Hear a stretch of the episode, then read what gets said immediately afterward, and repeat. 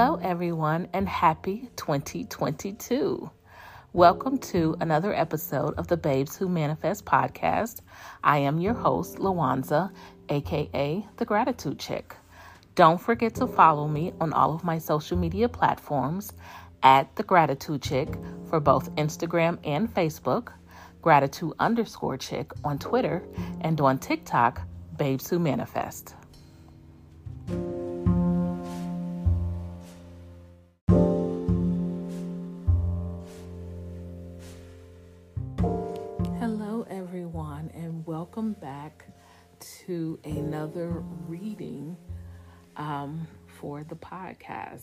2022.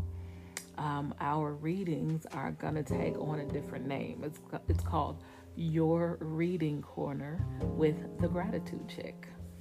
And for today's reading, and what will be the reading um, for some time, because you know I only post these on Tuesdays and Thursdays. Our book is The Four Agreements. And we're going to start, you know, I always start around the introduction. And because I don't know what the four agreements are, where they originated from, I really know nothing about the book. Um, I've heard about this book, but I don't know anything about it. So I am going to read um, where the, uh, I'm sorry, I am going to read where it says the Toltec. That is the, the part for today's episode. And as a reminder, if you've listened to me read books in the past, you know that I read and I offer my own commentary. So you don't have to agree. This is just my own thinking as I'm reading the book. So, the title of this section is called The Toltec. Thousands of years ago, the Toltec were known throughout southern Mexico as women and men of knowledge. Anthropologists have spoken of the Toltec as a nation or race, but in fact, the Toltec were scientists and artists who formed a society to explore and conserve the spiritual knowledge and practices of the ancient ones.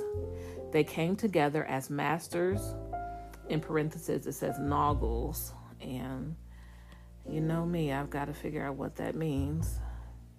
And it does not have a translation or definition. So I don't know what that means. I'll put a pin in it.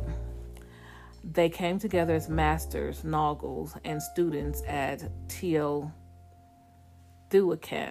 I know I did not pronounce that right, but it's spelled T E O T I H U A C A N, Teotihuacan. The ancient city of pyramids outside Mexico City, known as the place where man becomes God. Over the millennia, the, the Naguals were forced to conceal the ancestral wisdom and maintain its existence in obscurity. European conquest, coupled with rampant misuse of personal power by a few of the apprentices, made it necessary to shield the knowledge from those who were not prepared to use it wisely or who might intentionally misuse it for personal gain. Fortunately, the esoteric Toltec knowledge was embodied and passed on through generations by different lineages of Naguals. Though it remained veiled in secrecy for hundreds of years, ancient prophecies foretold the coming of an age when it would be necessary to return the wisdom to the people. Now, Don Miguel Ruiz, a Nagual from the Eagle Knight lineage, has been guided to share with us the powerful teachings of the Toltec. Toltec knowledge arises from the same essential unity of truth as all the sacred esoteric traditions found around the world. Through it is not a religion. Mm. Though it is not a religion, it honors all the spiritual masters who have taught on the earth. While it does embrace spirit, it is most accurately described as a way of life distinguished by the ready accessibility of happiness and love. Okay, so that was that part. I'm going to go ahead and read into the introduction as well. Introduction The Smoky Mirror. 3,000 years ago, there was a human just like you and me who lived near a city surrounded by mountains.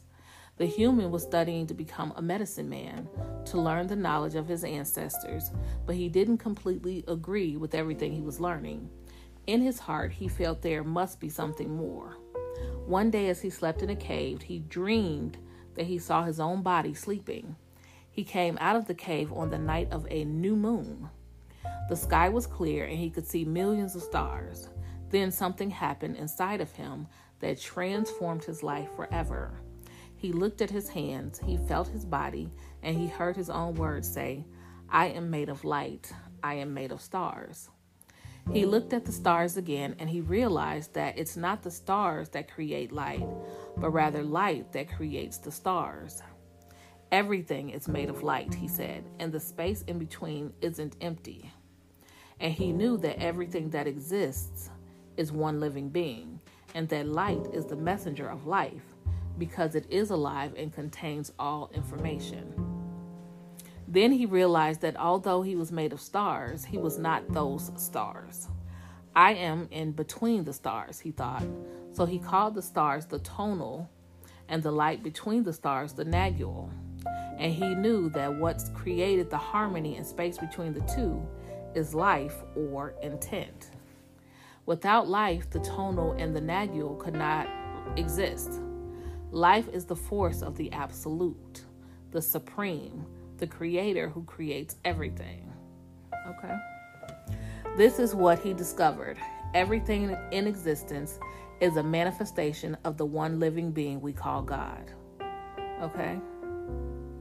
Now, I'll agree with that because I, as you all know, I'm a Christian and the Bible tells us in Genesis that he spoke the worlds into existence.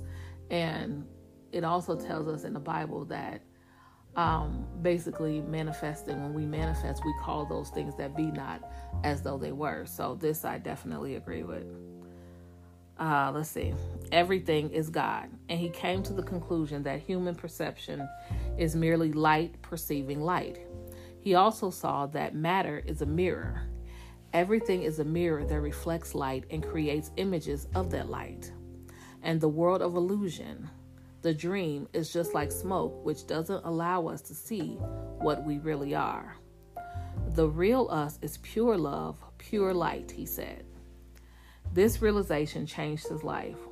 Once he knew what he really was, he looked around at other humans and the rest of nature, and he was amazed at what he saw. He saw himself in everything, in every human, in every animal, in every tree, in the water, in the rain, in the clouds, in the earth.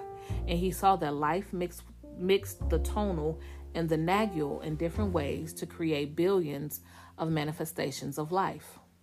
In those few moments, he co- comprehended everything. He was very excited and his heart was filled with peace. He could hardly wait to tell his people what he had discovered, but there were no words to explain it. He tried to tell the others, but they could not understand. They could see that he had changed, that something beautiful was radiating from his eyes and his voice. They noticed that he no longer had judgment about anything or anyone. He was no longer like anyone else. He could understand everyone very well, but no one could understand him. They believed that he was an incarnation of God, and he smiled when he heard this and he said, It is true, I am God, but you are also God. We are the same, you and I. We are images of light. We are God. But still, the people didn't understand him. Okay, so I often have, you know, I often have issues when I see, hear, or read um, someone saying that they are God, just simply because um, I'm reminded that um, we are created in the image of God. And being created created in the image of God, I believe we have the power of God. I do believe that. We have the power to create our lives. I don't necessarily believe we have the power to create other humans and other beings and other worlds. I don't think we have that power, but I do believe we have the power to create our lives.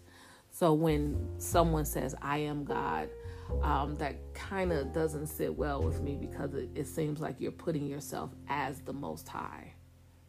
We are God like or Christ like. Um, and we are made in the image of God, surely. Just like you're made in the image of your mother and your father, that doesn't make you your mother or your father. You know what I mean? So, on this regard, I will have to read further to see if he's equating himself as God or saying it as in, you know, what is really true, being made in the image of God. Okay, back to reading. He had discovered that he was a mirror for the rest of the people, a mirror in which he could see himself. Everyone is a mirror, he said. He saw himself in everyone, but nobody saw him as themselves. And even Neville Goddard says that we are everybody pushed out.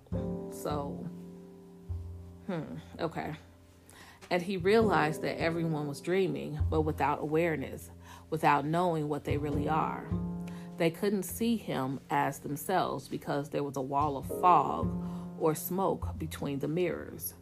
And that wall of fog was made by the interpretation of images of light, the dream of humans. Then he knew that he would soon forget all that he had learned. He wanted to remember all the visions he had had, so he decided to call himself the smoky mirror so that he would always know that uh, so that he would always know that matter is a mirror and that the smoke in between is what keeps us from knowing what we are.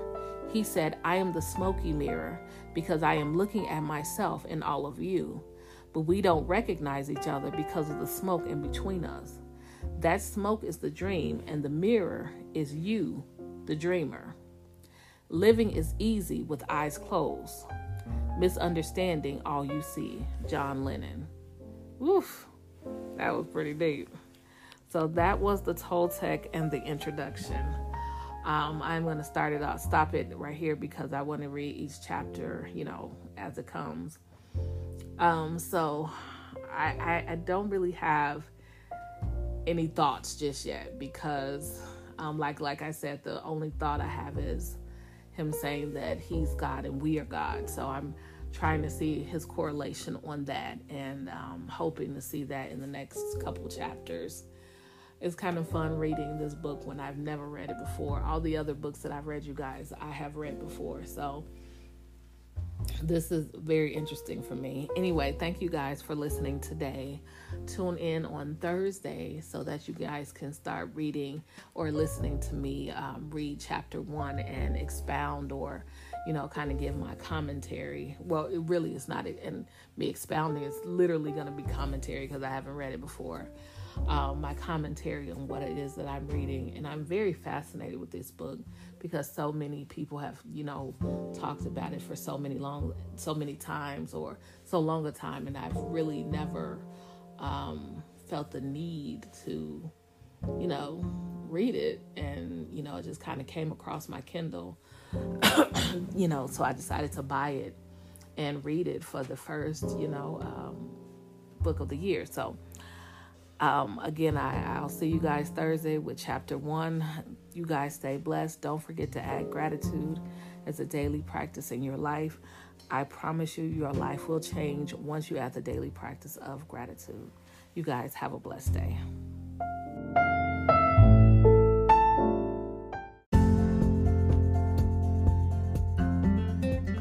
Thank you for listening to another episode of the Babes Who Manifest podcast. I am your host, Lawanza, aka The Gratitude Chick. Don't forget to subscribe to me on YouTube at The Gratitude Chick. Make sure to click in my description box for the link to paid surveys, manifesting merchandise, and much more.